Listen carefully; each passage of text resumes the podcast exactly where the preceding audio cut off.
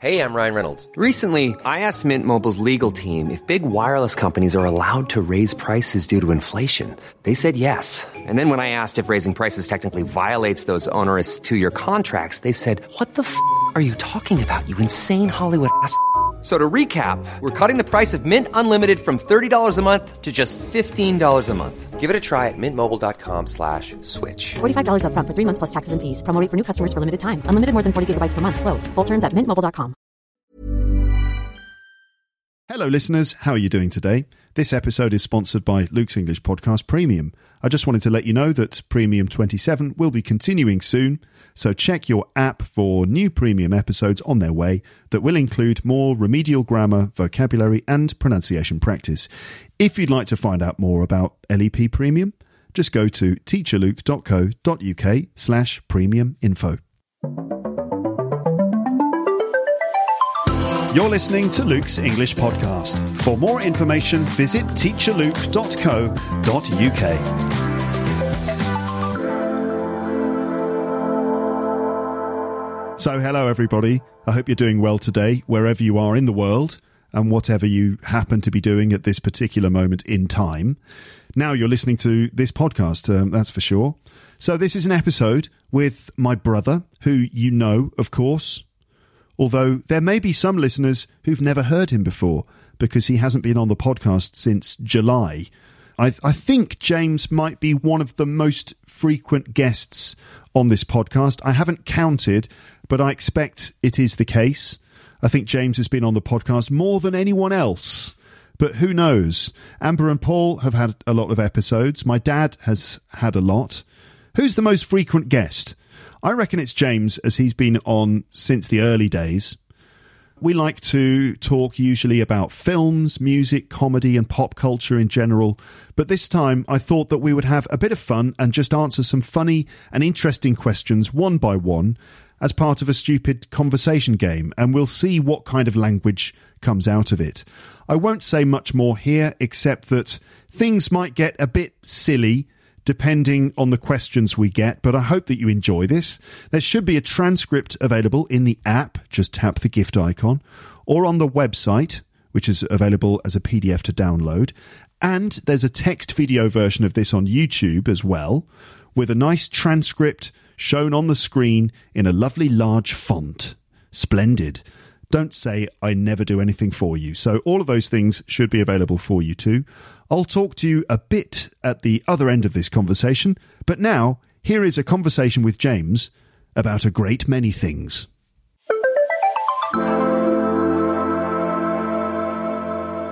So hello, James. Good afternoon.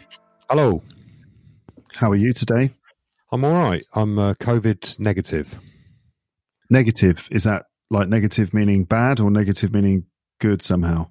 Well, it's good that I'm negative. I went for a test, probably a quite unreliable one because it's the quick one. But I went for a test this morning.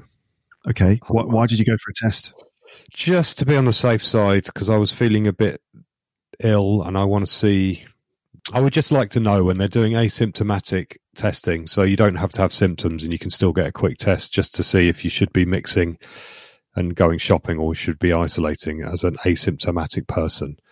Right. But I don't have it, so should be all right for now. That's good. So how did they actually do the test? Because I had a test. I've had two tests now. Yeah. Every time I get ill, and it's been sort of several times, you know, I guess autumn, winter. And I have to go and get a test. And it's not very nice, is it? Well, I don't know if they're standardised, which is not brilliant, because we, over here, the one that I did, you do it yourself. How? They just give you a stick. They're standing behind a screen. They give you the swab, and they just give you instructions as to what to do, and you scrub your own tonsils and then stick it up your nose a couple of times. And it's it's not very standardised, so I don't know if it's a brilliant system, but I did it myself. I'm surprised that people are doing it themselves. That's very surprising. It's not very reassuring, is it?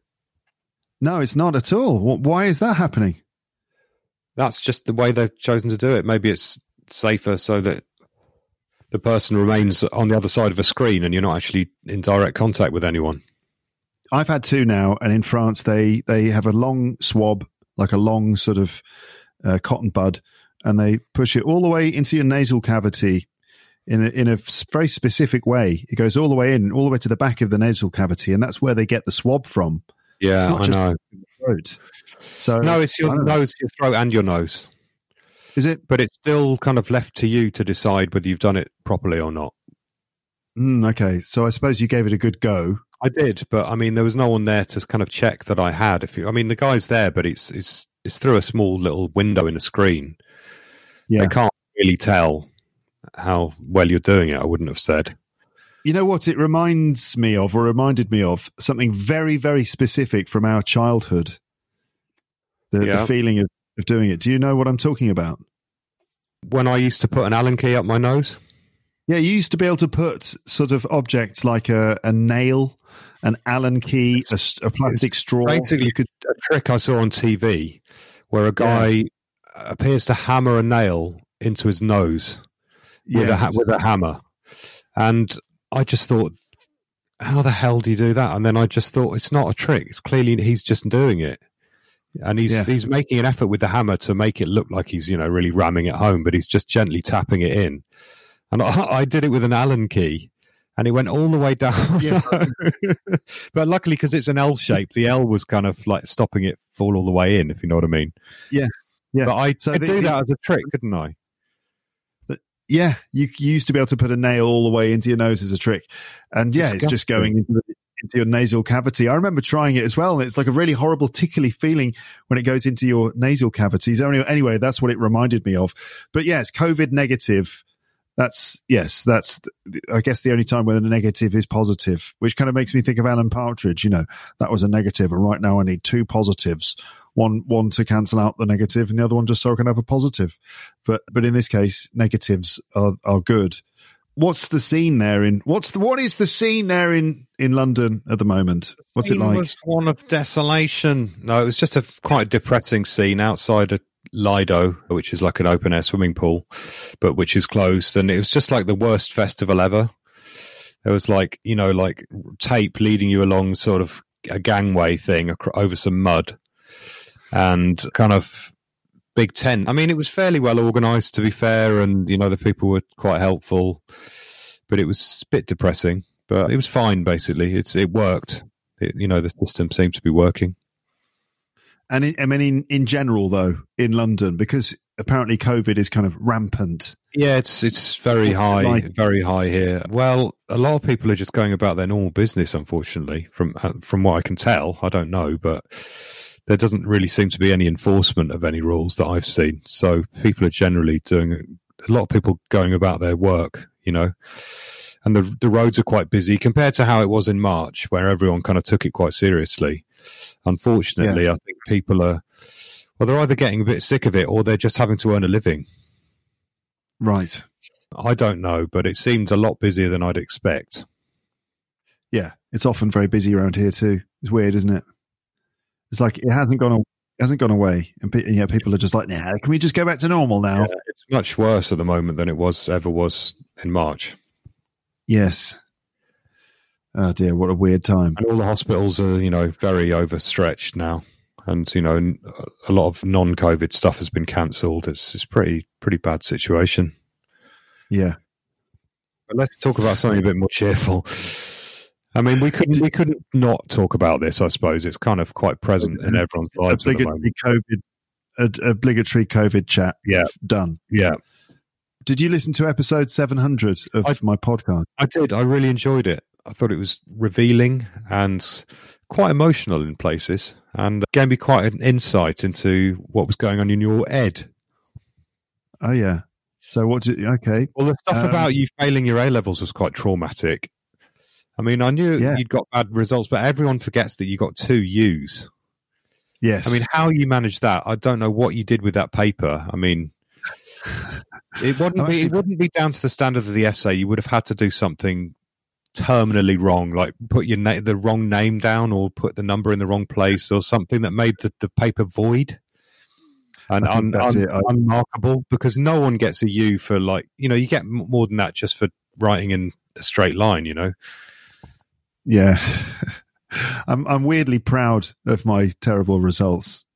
if you're going to fail, you might as well fail properly. Yeah, you turned it around. You did retakes, and I did. I failed to mention that in the episode that after having got those terrible results, I then went to another sixth form college in another place, and I did two brand new A levels in a year, which is like working sort of, I guess, 50% harder than normal.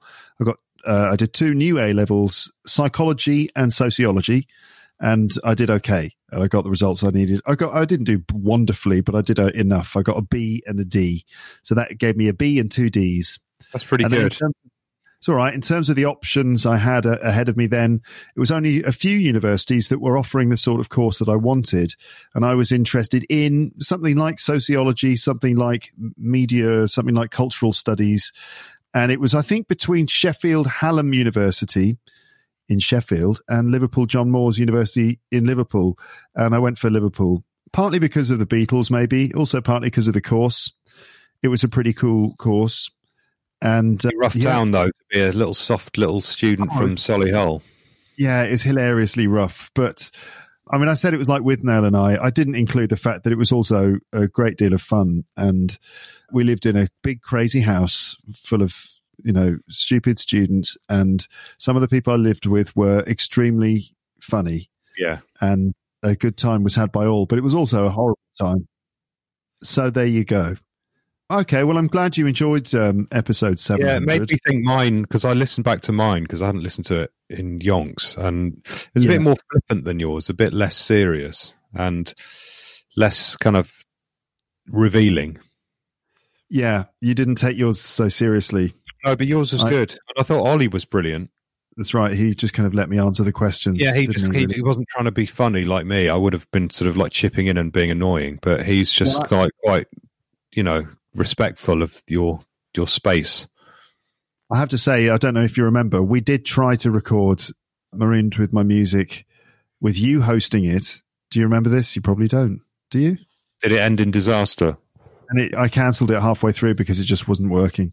Because basically, it just became a big discussion show about music, and you kept saying loads of stuff about the music choices, and then talking about other music. Yeah, I wouldn't be the right host for that. You could do another one if you want. If you wanted to kind of get serious and do another one, it's a bit soon after the last one. I think wait for another 20 years, like. So who's had two in the real version? Sorry? Who's had two in the real version? Oh, lots of people have had two in Desert Island Discs. Yeah, but are they not normally 20 years apart or something? I bet someone's been on it like 4 times. Okay, I'm trying to find out. Bear with me. You heard the Michael Caine Desert Island Discs? Michael Caine. So if I was to be sent to a desert island... All his music is basically what he describes as chill music. And like Kirsty Young's like, chill music? Isn't that for people like, coming down from drugs after they've been clubbing? And he's like, no, none of that. But it's just chill music, isn't it? Honestly, it's hilarious. It's like his girlfriend or his wife has said, now, you like chill out music. Remember that. List these groups, because otherwise you're going to seem really old-fashioned and fuddy-duddy. I've been very into chill music, so just chill out. I've been getting very into chill music. It's very funny. It's very funny, and all his choices are like off Head Candy, Chill Out Volume 2 or something. Chill music. It is like the genre of the music shop miscellaneous section, isn't it? And there's a million little chill out CDs. Yeah, Head Candy, Best of Chill Out, Volume 3 or something. Yeah, that is my favourite CD. What tracks would be on that? Like featuring that Nightmares on Wax track that was in those adverts. Yeah, Lemon Jelly, probably Air. Come on. I expect so. I can't find the statistics for guests on Desert Island Discs. I'm not coming up with anything, but I'm sure some people have been on it a few times. So you could come back on it if you wanted to. Okay, all right, cheers. But shall we move on to this episode and what this is all about? Yeah. Okay. So I've got a book here, which I don't remember when I got this. I think I bought it on Richard Herring's website, but the book I've got is Emergency Questions by Richard Herring. Do you own this book as well? I don't actually, no. But okay. I'm well aware of it and I've been meaning to get it, but no. What is this sort of pop cultural phenomenon then? What is Emergency Questions by Richard Herring? Richard Herring is a stand-up comedian and podcaster, more known for his podcasting probably these days. He used to be part of a double act, one half of, what were they called? Fist of Fun with Stuart Lee. And he's carved out a niche as a sort of a very early adopter of podcasting. And he's very popular online. And he also podcasts live from Leicester Square Theatre, well, when such things were possible. And I've been to see his podcast a few times. And he has good guests on. I saw him with Limmy, who you've probably mentioned on this podcast before, haven't you? I did two episodes about Limmy. Yeah. And I think I saw one with Alexi Sale, who's a sort of supposedly the inventor of alternative comedy, or some people say he was one of the forefront in the 80s, and he was good, and some others who I can't remember. What actually happens in an episode of Richard Herring's Leicester Square Theatre podcast, or RHLSTP? You have to do that. Sorry to cut you off. I say RHLSTP, you have to go RHLSTP. Like Crackerjack. Yeah, this call and response kind of thing with the audience. So what happens in the average episode of RHLSTP? Basically, it's an on-stage interview in a sort of medium-sized theatre with an audience, and it's just recorded, and it's just him chatting with other comedians.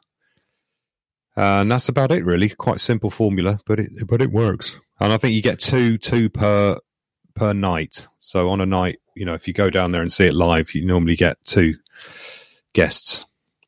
I see. So what about the emergency questions? I believe these are for when he kind of ran out of sort of other questions, or there was a sort of lull in the interview and he started to, you know, wonder what he was going to ask next. He had a list of emergency questions which he would pull out to save a kind of floundering interview. Mm-hmm. And he put them into a book. Oh, two books. There's a Christmas one as well, isn't there? Yeah, exactly. So when he's stuck and he hasn't got another question, he will go into his list of emergency questions. And there are some emergency questions which he always asks, and they've become infamous because they are not only completely ridiculous, but also quite rude as well, quite explicit in their own way. Like, what's the most famous one? You're not going to ask me that one, are you? No, okay, I won't. But have you? Yeah, of course. But no, we're not going to ask. Yeah, don't ask me that. No, I won't actually ask you that question, but it's interesting to know that you have. But I won't be asking the question. But I have. What I have done is made a selection. So actually, let me just read out this introduction that I've got here. So, so the point of emergency questions on the show then is just to give Richard a chance to, you know, ask something random when he's run out of other ideas. What are the good and bad ways to answer emergency questions in an episode of RHLSTP? I think the idea is just to be funny, basically, rather than strictly accurate. I think it's a good opportunity for these, you know, experienced comedians to think on their toes and come up with something funny on the spot. Yeah, so I'm going to ask you, an relatively inexperienced comedian, non-comedian. To do exactly. Well, I have had a few letters published in Viz.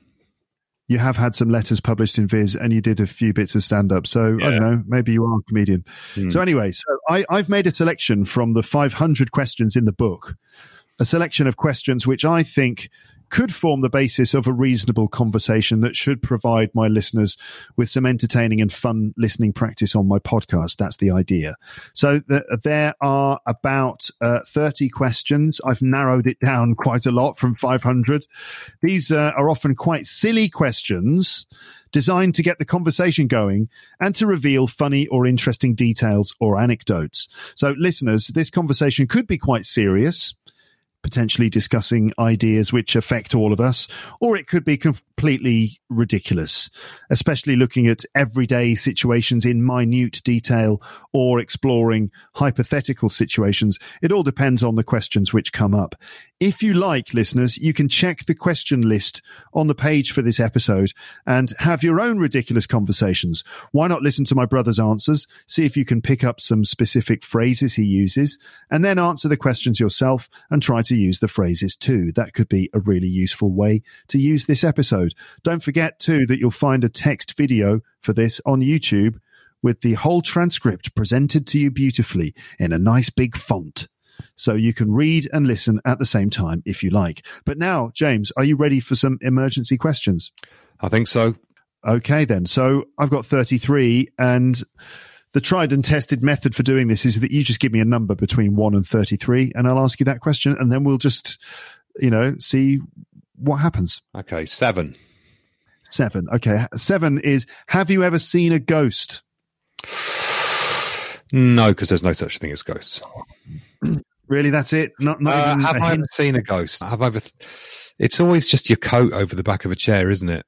Is it? Or, a sheet hanging up in the window or something like that. So what you've had that where I've seen a barn owl fly through the night sky, and that was quite spooky. That was very ghost-like, but it wasn't a ghost, it was a barn owl.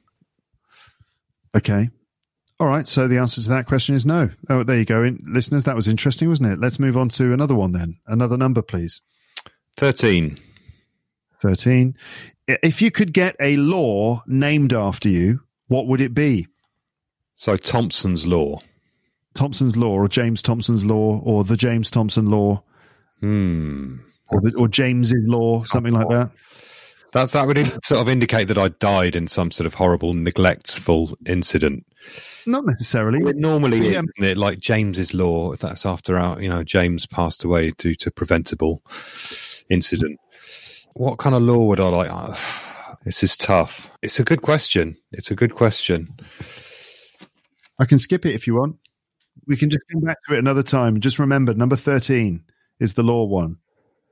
Give me another number. 12.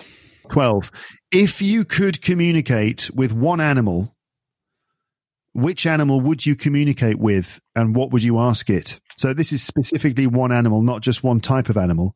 Just one animal. Specific animal. Which animal would you communicate with? What would you ask it? I don't know that many animals. Can I just say fly to Africa and find an animal and say this one? Yeah. Yeah, so I don't need to know it personally already. No. I'd like to find a really old, maybe a blue whale or an elephant or something that lives for a very long time, and just ask it, what's it all about? Come on, what insights have you got? I think that's a bit vague, isn't it? It's not a specific question. But I'd love it if you asked a blue whale, so what was it like here, 70 years ago when you were a young whale? It was just the same, wet, blue. Yeah, but there'd be a lot more pollution now, but we know that already. I don't know, I'd just like to speak to a very old creature and say, what wisdom have you accumulated in your years, oh wise elephant? And it would probably just go, I don't know. The elephant would probably be like, just keep away from people. Yeah, people are bastards. Next question. 3.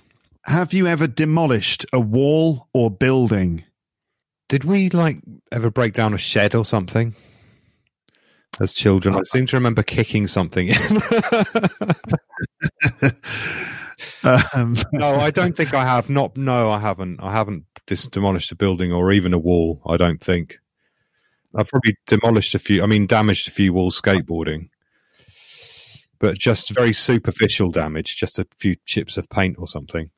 I demolished a wooden fence once with my friend Robert when I must have been about 4. I feel like it was preschool, but I was very, what's the word for it? Impressionable. And Robert would always just sort of name things that we were going to do. And I didn't really know what it was we were doing. I was just following instructions, officer. But he suddenly said to me, "Hey, come round here and look at this. This is really cool." The wood was all dry. Yeah. And if you kicked it, it would just splinter and break in a really satisfying way. So the two of us just completely demolished this wooden fence and didn't really know that we were doing something wrong, I think. didn't occur to me until, and do you know this feeling when you're a kid and you're doing something wrong, but you don't really realize it's wrong until you see the reaction of one of your parents, and then it sort of dawns on you that you're doing something really bad. Yeah. And then you get all upset. So it was exactly that feeling. And then I kind of realized, oh my God, yeah, what am I doing? And just gleefully smashing this fence to pieces. I must have been about 3 or 4 years old. But yes, always remember that now. Vandal. It was fun, though. It was a great deal of fun. Yeah. Right. Do you want another question? Yeah. 22, please. 22. What is your favorite keyboard shortcut? Undo, which is what? Command Z. Yeah, I think it's Command Z. The thing is, I can't never remember what they actually are. My hand just does them automatically. Right. You know what I mean? Like if someone says I have to think about it and I'm not quite sure, but if I'm at the keyboard, it just does it, you know? Mm-hmm. But yeah, if only there was an undo button for life, eh? But no one's ever made that joke before. It would be useful, wouldn't it, if we had an undo button in real life? Wow, incredibly original content. I actually genuinely find that if I've spent the day on my computer working and then I'm just get up from my computer and go around the flat to look for something, like I'm trying to find my keys, my mind does go to that spotlight search function in the computer where you can type the thing and it searches your entire computer for it. So literally my brain is kind of wants to do a spotlight search for my keys. How long do you think it'll be before we actually are able to do that? Just like, hey, Siri, help me find my keys. Well, you could do it now if you had a chip on your keyboard. If you had but I mean, what about if you just, you know, you're just looking for any of your objects? If there's a thing, like a little camera that scans your room and accounts for every single object that you have in that room and then works out where they all are and logs them in an inventory, and then you just literally tap the item you want to find and a little yellow arrow appears on your phone and guides you to it. Great idea. Go for it. I quite often command F, or is it command or that's command fine. F. Command I could F. do that with my record collection because they're not in alphabetical order or any kind of order really. So that would be handy. Oh, command F is wonderful, isn't it? Especially in my job. Because I'm there looking through documents, looking for keywords and things. Yeah. Command F is perfect. If there's a certain phrase and I want to try and find it somewhere, oh, it's good. Plus, you can sort of impress people with Command F. In my Zoom English lessons, I'll be on a PDF and I'll do, I think you mean this expression, Command F type, and ping, you go straight to that word in the document, and there's always someone who goes, wow. Highlighted in yellow. Yeah. Oh, the joys of yellow highlighting. Another question. What's your favorite highlighter color? Yellow, green, or orange? That neon yellow. Me too. Yeah, it's the best color in the world, actually, in the whole spectrum. It's not even on the spectrum, and it's the best color on the spectrum. You know, the best thing is that a certain time of day when the sun is low in the sky, and yellow highlighter pen really glows in a really sort of space age way. Yeah, it's great. That's good, isn't it? You can get woolly hats in that colour. I don't think I'd go that far, but it'd be good for cycling. Yes, we used to have socks that were fluorescent yellow, fluorescent green, fluorescent orange. They were very cool in the 80s. Very hip in the 80s, yeah. And you wear different ones, you know, one green and one pink, you know, and you'd just be completely far out, you know, just like, whoa, minds were being blown everywhere you walked. A pair of stonewashed jeans, trainers, and then maybe like a Global Hypercolor T-shirt, or was that a bit later? We didn't have any Global Hypercolor T-shirts. If they weren't available from C&A, we didn't have them. Those T-shirts were sort of a really bad idea in a way because they would change colour depending on the heat, right? Yeah. So the hotter it got, they went more yellowy, and as they got colder, they went more blue or something. But of course, if you sweat and you're wearing a Global Hypercolor T-shirt, the sweaty bits are going to change colour. So basically, it's just people walking around with big sweat patches. Or psychedelic sweat. Yeah, that's right. Okay, another question. 33. Please. 33.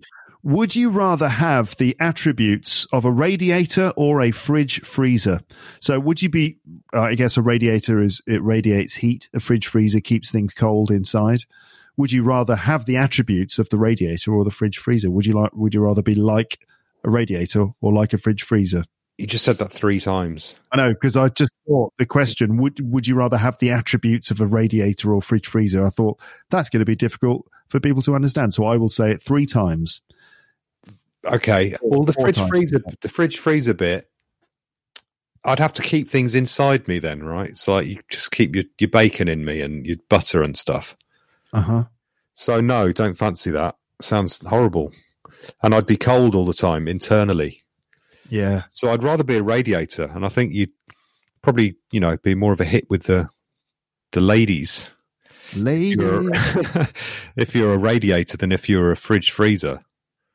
Yeah, because you're all warm and warm. You're basically you. I don't know how this works, but you're just going to be radiating heat. But with a fridge freezer, something has to go into you and come out again. And I don't like that idea. I like the way you're edging towards radiator, because then women will like you, but not a freezer, because then something's going to go into you. Like what? Well, you'd be cold and people would keep their fish fingers in you. Where's the positive from that? Where's the benefit? I just thought it was getting weirdly sexual there. No, that's in your head. Oh, sorry. No, the fridge freezer, it just doesn't sound practical or nice. Yeah, it doesn't, does it? Or pleasant. You maybe even if you weren't full of food, you'd just be empty and cold. Yeah, and like rattling. Yeah, cold-hearted. And sick people stick magnets on you and shopping lists, and it'd just be degrading. Okay, I'm glad we sorted that out. Another question. 5. Have you ever flown a kite, and how did it go? Have you ever flown a kite? Yes, I have. Our dad used to take us we went through a kite phase, I think, and we got a couple of kites. We got a kind of more traditional one with a frame, which was quite tough to work, to use. Yeah. But on a very windy day, it would be brilliant, and it would fly really high and just stay there. Yes. Quite exciting when you're on a big beach or something as a kid. And, it's a beautiful thing, I think. And you had that kind of little, just a stickless kite that was just kind of looked a bit like a sort of praying. No, what are they called, those things that live underwater, live in the sea? What about fish? They're a manta. It looks a bit like a manta ray. Manta ray, right? But it would just hang in the sky, and it would just inflate instantly the minute you chucked it in the air and just stay there, wouldn't it? It was really good. And we did have stunt kites as well, didn't we? With double strings. And I could do loop the loops and stuff, or barrel rolls, whatever they are. Yeah. So yes, you have. Yes, and it sounds like it went really, really well. That kite I used to have, with no sticks in it. It was like a foldable kite. To be honest, it was a bit like a blue carrier bag, plastic carrier bag. Yeah, essentially it was. Yeah, and just like flying a big plastic bag in the sky is kind of what it was like. It didn't have such a challenging elements to the. No, but it was well designed. It had these little air pockets that would inflate, that allowed it to hang in the sky. It was a bit like a parachute or something. Yeah, quite cute, but basically like a plastic bag. Like, oh, nice plastic bag you got there in the sky. Yeah, nice one. You get that from like the local cost cutter. Okay, another question, please. 8, please. Have you ever tried sushi? Yes, and. I like sushi a lot. I haven't had it for quite a long time now, but I love eel nigiri. I think it's my favourite sushi. I like a California roll. I know they're a bit frowned upon by the sort of hardcore sushi community, but I don't mind a California roll. I like all of it, really. I like sashimi. I like wasabi. I mean, obviously, you don't always get as good sushi as here as you do in Japan. But you can still find good places. There's a place in Leicester Square which is quite good, or near Leicester Square, near the Prince Charles Cinema. And there's a place in Stockwell or near Kennington which is quite good. So yeah, I love. Oh, you're making me hungry now. I'd love some sushi. Okay, maybe you can get yourself a little, I was going to say a little cheeky takeaway. Don't say cheeky. Why do people say cheeky like that? Only certain people say that, like people from Essex basically say cheeky. Go for a cheeky Nando's. Going for a cheeky Nando's or having a cheeky pint. Mm-hmm. It's just not on. Okay. Just don't do it. You find it annoying. I don't like the word cheeky in that context. But what's the purpose of it, though?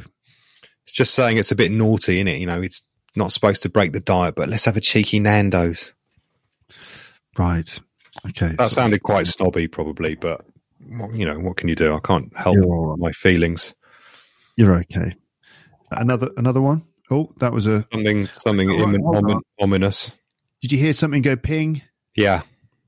Yeah, that's WhatsApp on my computer, but because I'm recording in a different way at the moment, I can't stop it. I can't bloody shut it up. So I'm sorry if it goes ping. Anyway, okay. Another question, please. One, please. Question number one: Are you ever mistaken for a celebrity? Who? Are you ever mistaken for anyone else? Does anyone ever say that you look like a celebrity? People say I look like that bloke from a program that I've never watched. You'll know the one I mean. He's got a lot more hair than me. It's a comedy program. You look like the guy from... It's not Grey's Anatomy. It's is it a medical program or something? Yeah, yeah. What do medical people wear? Like nurses and stuff. They wear Scrubs. Scrubs. That's it. That's the one. The guy from that. People say I look like him, and I just like what? Yeah, yeah, yeah. I look like him. I think his name is... Oh, damn. Right, I've got to find out his name. Bear with me, everybody. Zach Braff. Right, yeah. You went through a period of looking like Zach Braff from Scrubs. When I had more hair. I don't think it's true anymore. I don't think it's a terrible insult or anything. He's not, you know, unattractive. Just don't think I look like him. You think I do, maybe. A little bit. I can see it. If he was bald, it would be a different story. But I can see it totally. When you go to Japan, people, you get told by people that you look like other people. So, you know, Ollie, our cousin, what some Japanese people told him, you know, who do you think they thought he looked like? Rutger Hauer? No. The guy that did Facebook? He doesn't look like him. Oh, yuck. What's his name? Facebook guy? I don't know. The one with the scary eyes. Can't remember his name. The one with the lifeless reptilian eyes. Mark Zuckerberg. No, that's not fair. Like Ollie, he doesn't look like him at all. Ollie looks more like James Bond, Daniel Craig. Oh, yeah. He definitely does. Yeah. But anyway, no, in Japan, they thought he looked like... flipping Dances with Wolves. What's his name? Kevin Costner. So Kevin Costner this. No. Yeah, they thought he looked like Kevin Costner. I know. He could be a sort of German baddie. Kevin Costner this. Whoa. What happened there? What happened? Sorry, I just went mega muffled, but it's okay. What were you going to say? I think he looks like a kind of German baddie from a Die Hard film or something like that. Yeah, it looks like a bad guy from a Die Hard sequel. Yeah, maybe. And he's kind of quite well built, so he looks like he could be a bodyguard or a sort of higher echelon gangster or something. Generic sort of Eastern European taekwondo. Hard man, yeah. He's really good at taekwondo. And he's got bleached blonde hair for no reason. Yeah. Yeah, I know, the kind of thing. Okay. Fine. Don't think I've been told I look like anyone else. Yeah, I think that's the guy. What was his name? Zach Braff or something from Scrubs? Yeah, definitely. That's you in another life. Okay, Another question, please. Another number. I've forgotten which ones I've chosen, so I'll just say two. Two is this. Have you ever been in a canoe? Yes. All right. Do you care to tell us about it? I've been canoeing a few times. I think both of us did canoe lessons as kids at the local swimming pool for a while. We did, yeah. We used to go and do canoeing classes. And I was brilliant in the swimming pool. I could do Eskimo rolls. I had it nailed. As soon as I went out into real water, panic mode, you know, just like capsizing, bailing out, flapping around, just useless. But I was good in the pool. Yeah, I can canoe, but I haven't done it in a very long time. Isn't it funny how if you say, can you canoe, it sounds like you're saying the same thing twice. Isn't that hilarious? Can you, can you? Can you canoe? Can you canoe? Is it? I just thought of that now. It's not like an established thing that people share on the internet. Have you noticed? Like memes. Have you noticed if you say, can you canoe? It's like... Can't really see that one taking off. It's not taking off, is it? I'm going to ask you another question, number 10. Have you got what it takes to be a spy? Probably not, because I think spy. I don't know. I could be Michael Caine in The Ipcress File. Yeah, because Michael Caine in The Ipcress File does. I mean, how much spy stuff does he actually do? He doesn't do a lot. He does do a bit in the middle, but he basically just swans around looking like a bit of a mod, making coffee, cooking dinner, listening to classical music. You know, having it off with various people. Well, one person. Does he have any lines in it, like classic lines? He's just very dry and very sort of cool, and he's kind of like the opposite of Bond, you know. He's like working class, and he's kind of not on a huge wage, you know, lives in a small apartment, and he's a bit of a smart ass, and it's a good film. I like The Ipcress File. Gets a little bit silly right towards the end, but good film. Yeah. Nice to see London. London in the 60s looks, you know, just like a different world. There was no one there at all. It was empty. But I reckon I could pull that off. I'm quite good at grinding coffee beans, delivering dry one-liners. Yes. And I quite like when they go to the spy headquarters, it's like a recruitment agency with a sort of old dear behind the counter smoking and going up third floor, dear, something on the left, and then it's actually the spy headquarters, but it looks like a kind of rundown employment agency.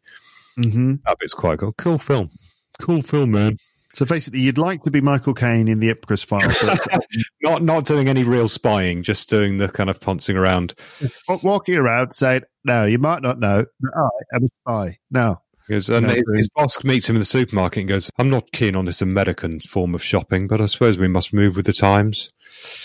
He goes, you're paying 9p too much for your mushrooms. And he goes, no, these do have a better flavour, sir. I'll leave you with your champignon, shall I? Very good, sir. I could do all that kind of stuff, no probs. Excuse me. We've got to do one more question, James, and then I have to go and pick up my daughter. Okay. Let's say 15. 15. You were supposed to say it with me. 15. You said, let's say 15. Oh, God. Okay. So the question is, if you could jump into a pool of something, what would you jump into? It could be a pool of anything. Normally, obviously, it's a pool of water, a swimming pool. I'll tell you what, it wouldn't be custard. Sorry, what? It wouldn't be custard, I'll tell you that. Why? Much. Why not? Because I think it'd be horrible, and I think there'd be quite high viscosity of the surface, and you'd probably just sit there, splat, and stay on the surface and maybe drown slowly. You might drown in custard because it's so viscous that it would pull you under, because ultimately you would sink. Yeah. It'd be very thick and heavy. What would I like to jump into a pool of? Sort of like lukewarm water. I hate that phrase. Okay, nice warm water then. Lukewarm is maybe my least favourite word or phrase in the English language.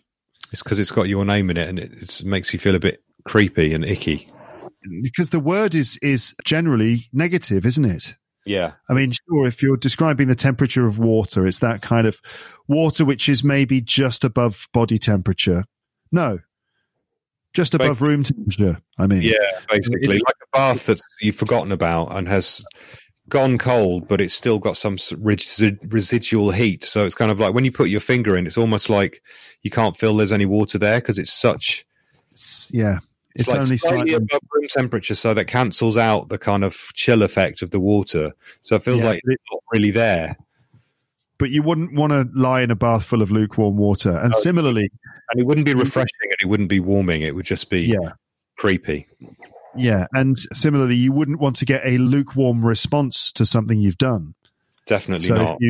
If you launched a new album and it got a lukewarm response from the audiences... That's bad, isn't it? Because a lukewarm response is that kind of like, yeah, pretty good, yeah, well done. A lukewarm response.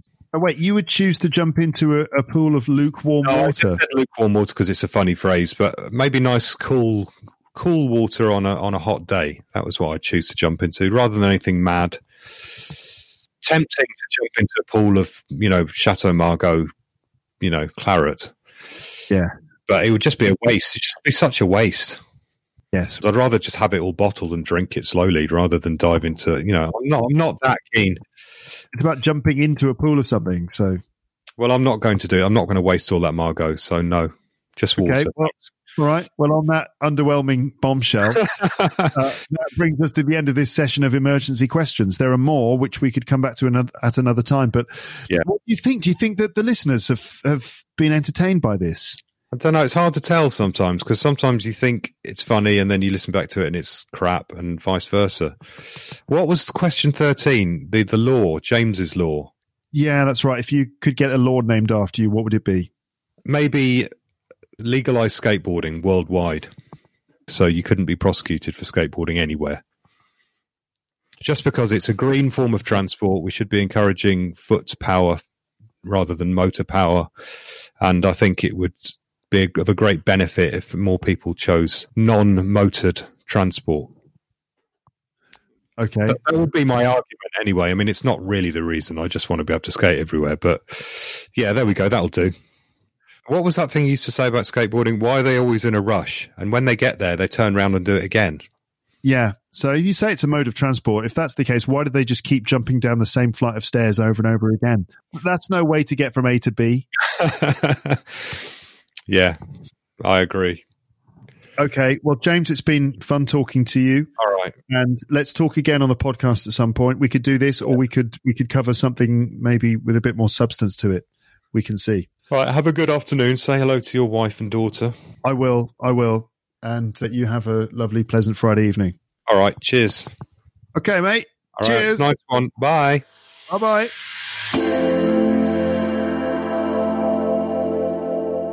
Okay, I hope you enjoyed that. That was my brother and me in conversation. It's always enjoyable to talk to James and just ramble about anything. But I reckon next time we will do something specific, like maybe a British film or music or something like that. In any case, I will repeat now what I said before about the idea of using those questions for your own conversations.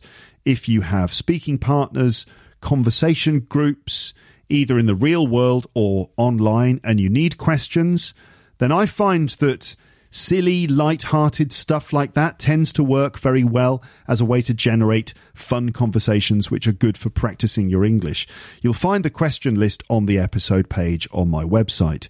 If you're watching this on YouTube, don't forget to like and subscribe and leave a comment to let me know what you think about the text video format I've been doing recently with the text printed on the screen as you listen. What do you think of that? Let me know in the comments section. One commenter somewhere assumed that I was transcribing my episodes now in advance of recording. Well, I can assure you that that isn't happening, except in some cases when I'm reading out a specific introduction or ending to an episode that I have written in advance. But for the most part, my episodes and conversations are unscripted, and the transcripts are being created by software and me after the recording. Anyway, there are text videos. Let me know what you think of them by leaving a comment in the comments section. So one other thing, well, actually several other things before we finish. I mentioned recently in a recent episode, one of the brave 85 Lepsters who didn't make it to the next round of the Wispolep competition. There was Keiko, who you might remember. She did a survey to work out if people could identify my face based on listening to my voice. Well, I'd like to read out an email that she sent to me with the results of that survey. In fact, I'm going to play to you a recording I made the other day in which I read out Keiko's email. This is a recording I put up on YouTube, so I'm going to play that for you now. If it lets me. Is it going to let me do it? I've got the spinning wheel of death. You know when your computer's kind of going, I've got the spinning wheel. I'm going to refresh that page and then listen to Keiko's email. Here we go. Podcast. This is Keiko from Japan. All right, hold on a minute. Let me skip back. Here we go. Hello, listeners. In this recording, I'm going to read out an email I got from a Lepster called Keiko, who was a competitor in the Wispolep competition. Keiko spoke about a survey she conducted with over 300 participants to work out if people could identify my face by listening to my voice. I asked Keiko to tell us what happened, and thankfully she wrote me an email with all the details. So now I'm going to read out Keiko's email. I hope that you find it interesting. So here we go. Hello, Luke. Thank you very much for the wonderful podcast. This is Keiko from Japan. I applied for the Wispolep competition. In my recording, I talked about a survey to find out if people could tell your appearance by listening to your voice. I'd like to tell you the details and results of the survey in this email. As I mentioned in my recording, I let people listen to your podcast for a couple of minutes, showed them photos of 5 handsome men, then let them guess who was actually talking on the podcast. It was a sort of Who is the Real Luke quiz. First, I would like to tell you about the 5 handsome men in the photos. The first was, of course, yours, Luke. You are handsome in every way. Your appearance, as well as your warm and fun personality. And this survey would have been nonsense if I hadn't used your photo. Very nice, thank you. Then comes Paul Taylor. He is a joyful and funny, handsome man, and well known to Lepsters. I couldn't miss having David Crystal's photo. He is a handsome man with intelligence and elegance which he cannot hide. He's also well known and highly respected amongst Lepsters. For the next one, I used a photo of Tim Mish. You may already know his name or music, but let me introduce him just in case. He's a British musician. His music, guitar, voice and appearance are all great. Yes, I am a big fan of his, and I listen to him just for my own personal reasons. The last photo is of the actor Gerard Butler. I used his photo because I guessed you would look like him when I first listened to your podcast. Yes, I imagined you as an older and bigger man, as many of your listeners have also imagined. For this survey, 303 people participated. This number is far more than I thought I could have had. It's hugely thanks to my son's English teacher, Mr. Reed, who conducted the survey in 10 classrooms he teaches. So most of those who answered were high school students. Mr. Reed said that some of them knew your podcast but not your appearance. So the survey was conducted fairly, I would say. Here are the results. 155 people, 51%, said it was you talking. About half of them thought it was you, but the rest thought it was not you. Okay, so 51%. That does count as a majority. I don't know if there's a specific restriction on what can be considered a majority, but I think that's a majority of people. Next was 59 people, that's 19%, said it was Paul. And Keiko says, my sister thought it was Paul talking, by the way. 46 people, that's 15%, said it was David Crystal. This number is higher than I expected. 5 people, that's 2%, said it was Tom Mish. He is the youngest among 5 handsome men. Maybe that's the reason he didn't have many votes.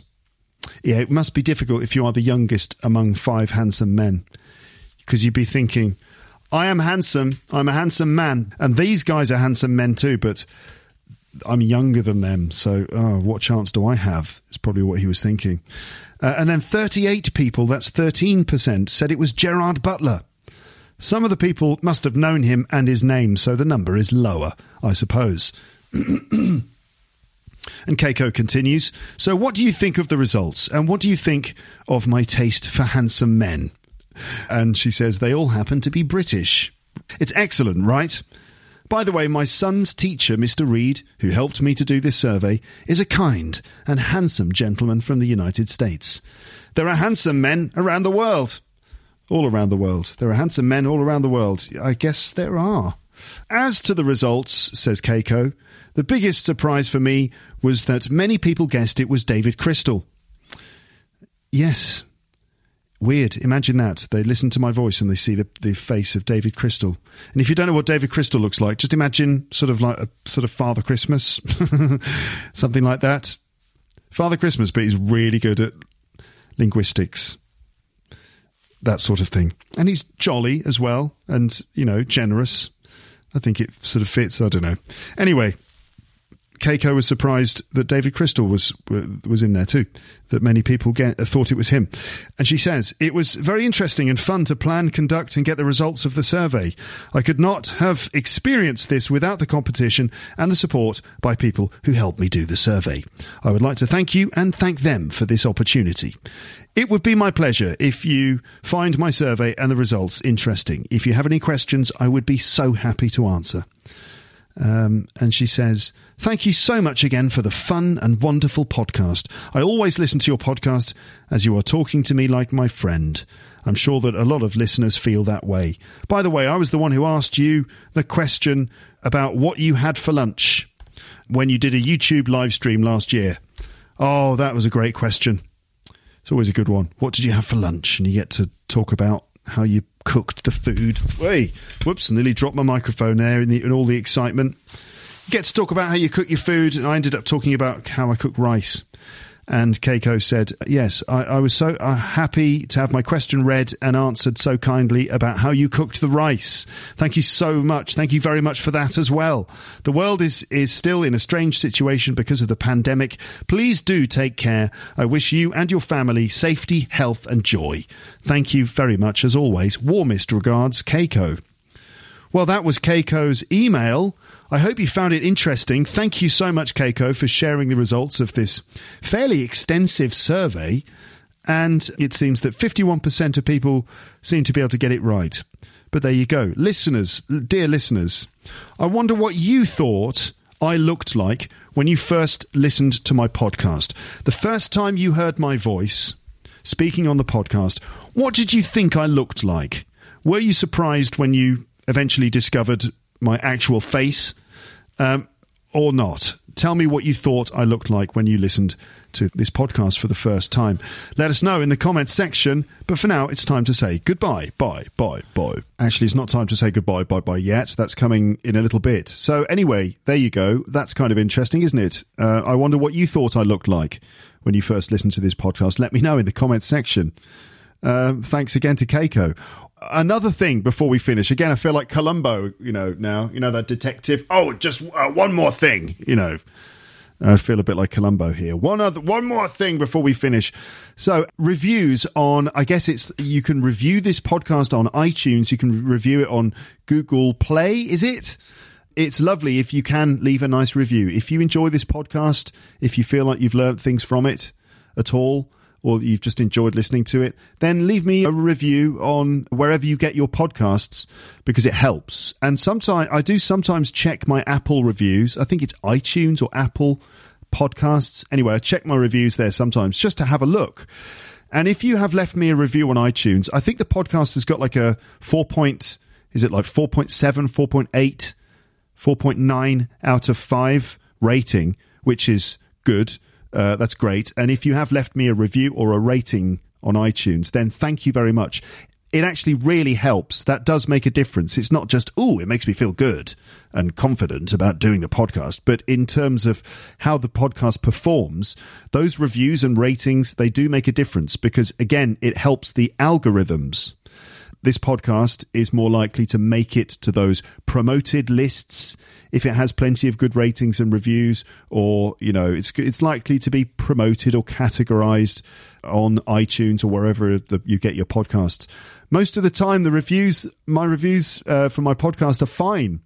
And it's, you know, cool to read that stuff. But occasionally I get a negative one. And it's always like a dagger in my side. Yeah, twist the knife. For some reason, because, you know, we're human beings. I'm sure it's the same for you. If you ever get feedback in any way, that the sort of positive feedback is all kind of like, yep, okay, great, good. And then the negative feedback is the kind of the bit that kind of gets you for some reason.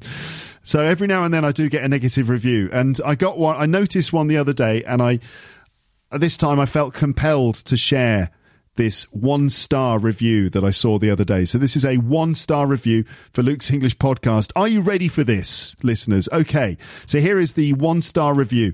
And the title of the review is this: "Do not sing a song." Okay, do not sing a song, in full caps lock. do not sing a song, with 1, 2, 3, 4, 5 exclamation marks after it. Now, if you're the person listening to this, if you wrote this, then, well, you know, I'm going to respond to what you wrote. But anyway, do not sing a song. And it's the review says, I like the podcast. Okay. That's a good start.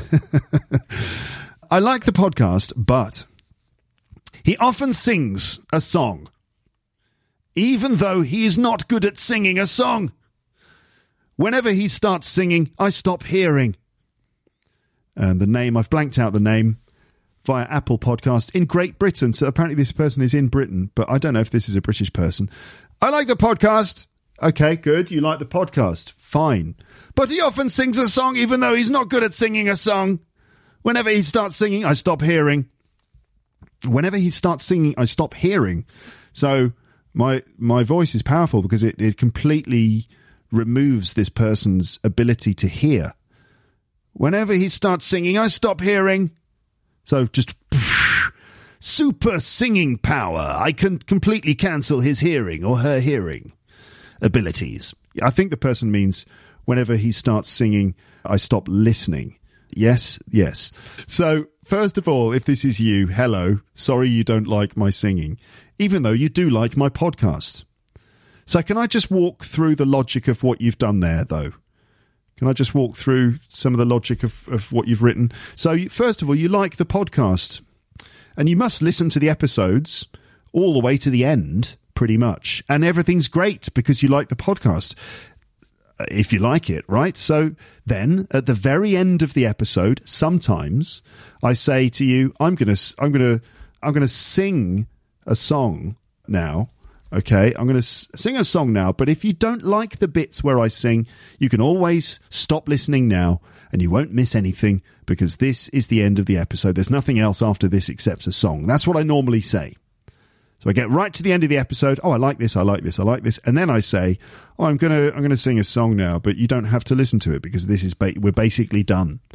But apparently this was too much for this commenter, who, despite enjoying, 95% of the content and having, let's say, fair warning that singing is about to happen, despite those things, this commenter continued to listen in some kind of masochistic bid to get to the very end of the episode. Like, just dragging themselves to the end of the episode. Must reach the end.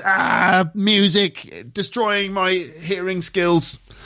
So, yes, in some masochistic bid to get to the very end of the episode. And then they chose to write this 1-star review, despite liking all the rest of it, like 95% of it. And then just one thing, 1 star. So the thing is with reviews sometimes that I think that, and I've been reviewed many times, obviously, for this podcast, but I've been reviewed also as a comedian as well. I've been reviewed several times by, like, websites, like, popular websites that review comedians, and I've been reviewed as a teacher so many times by the students themselves and by my trainers and my managers. It's constantly being reviewed all the damn time. But the thing is with reviews sometimes is that a review often tells you more about the person writing the review than it does about the thing being reviewed. But really, though, I am sorry that you don't like my singing. And of course, I know that it's not everyone's cup of tea. Of course, I'm well aware of that. But I usually do it at the end of episodes. I tell you I'm going to do it. So you can just skip the songs and you're not missing anything else in the episode. I think a 1-star review for this is a little bit hysterical. Like, 1 star. Especially if you actually like the podcast. But I shared this review on Twitter with the name removed, but I shared it on Twitter and people wrote back that they actually liked my singing and it helped them identify the lyrics and also introduced them to new songs that they hadn't heard before, which is nice. So naturally, I'm not going to stop singing at the ends of episodes sometimes because it makes me happy and a portion of my audience enjoy it. And that's just the risk I'm willing to take. In my defense, listeners, I am recording my voice without any effects whatsoever. So literally, I'm just here in front of the microphone, guitar, and I just sing without any effects at all.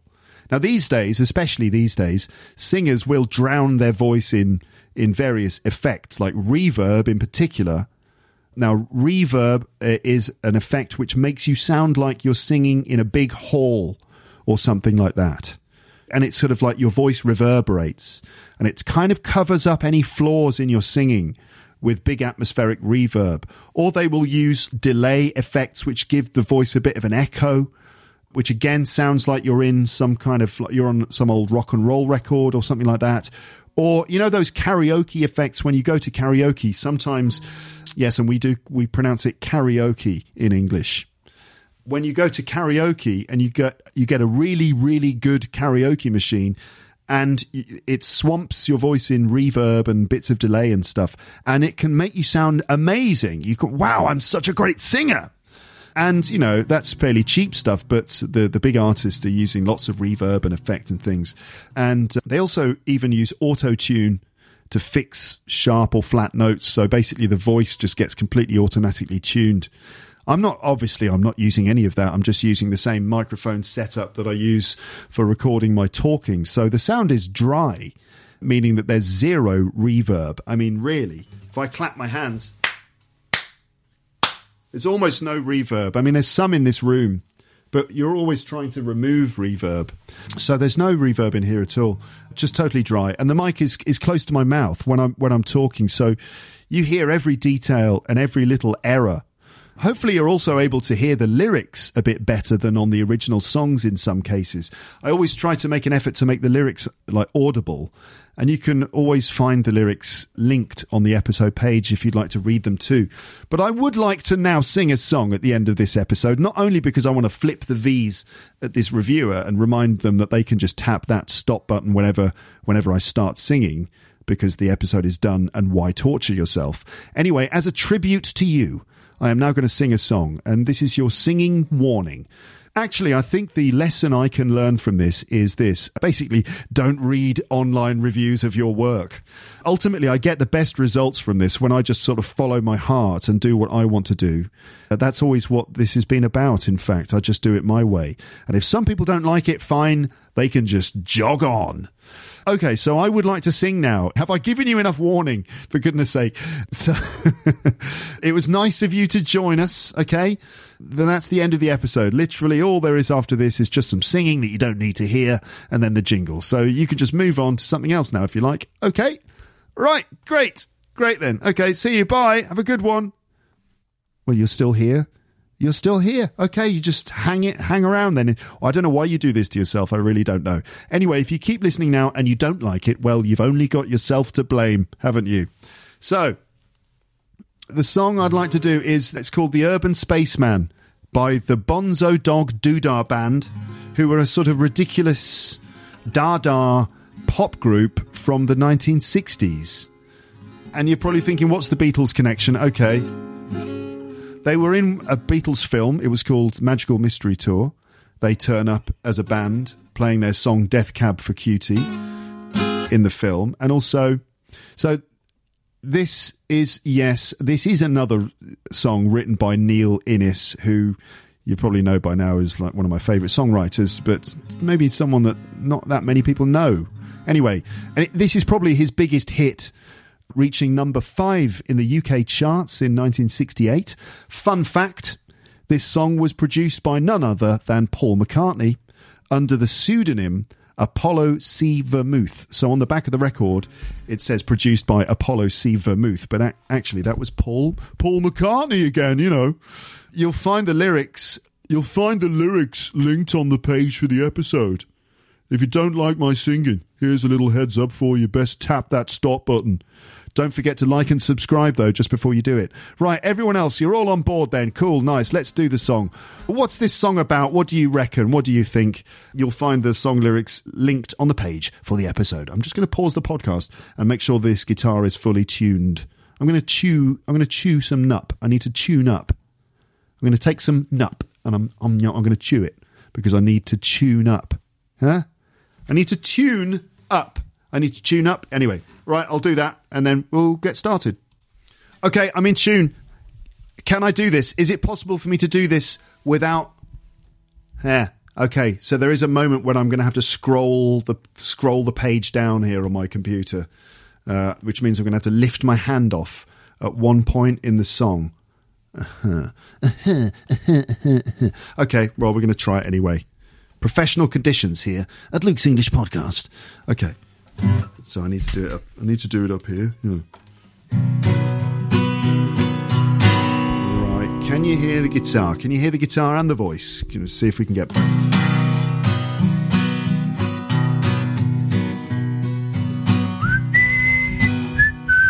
lot of... Okay.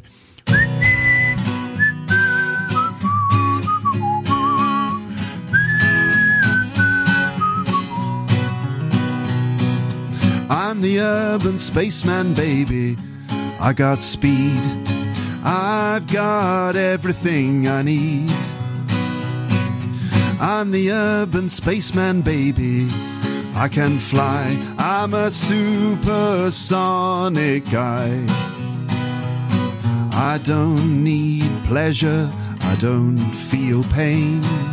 If you were to knock me down, I'd just get up again. I'm the urban spaceman, babe, and I'm making out. I'm all about.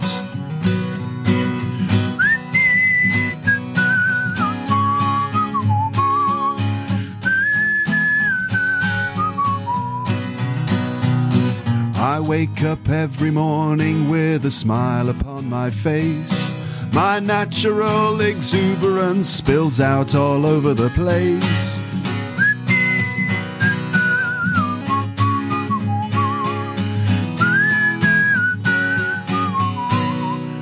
Scrolling. I'm the urban spaceman, I'm intelligent and clean. Know what I mean? I'm the urban spaceman, as a lover second to none. It's a lot of fun. I never let my friends down, I've never made a boob. I'm a glossy magazine, an advert in the tube. I'm the urban spaceman, babe, but here comes the twist. I don't exist.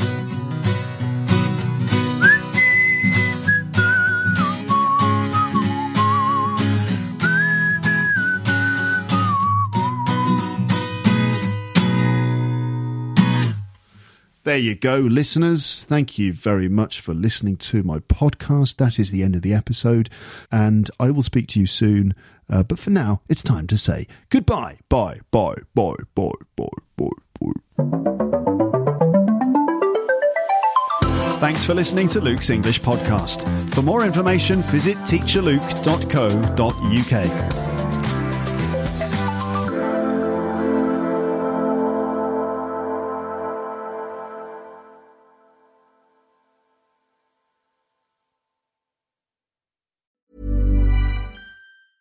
Even when we're on a budget, we still deserve nice things.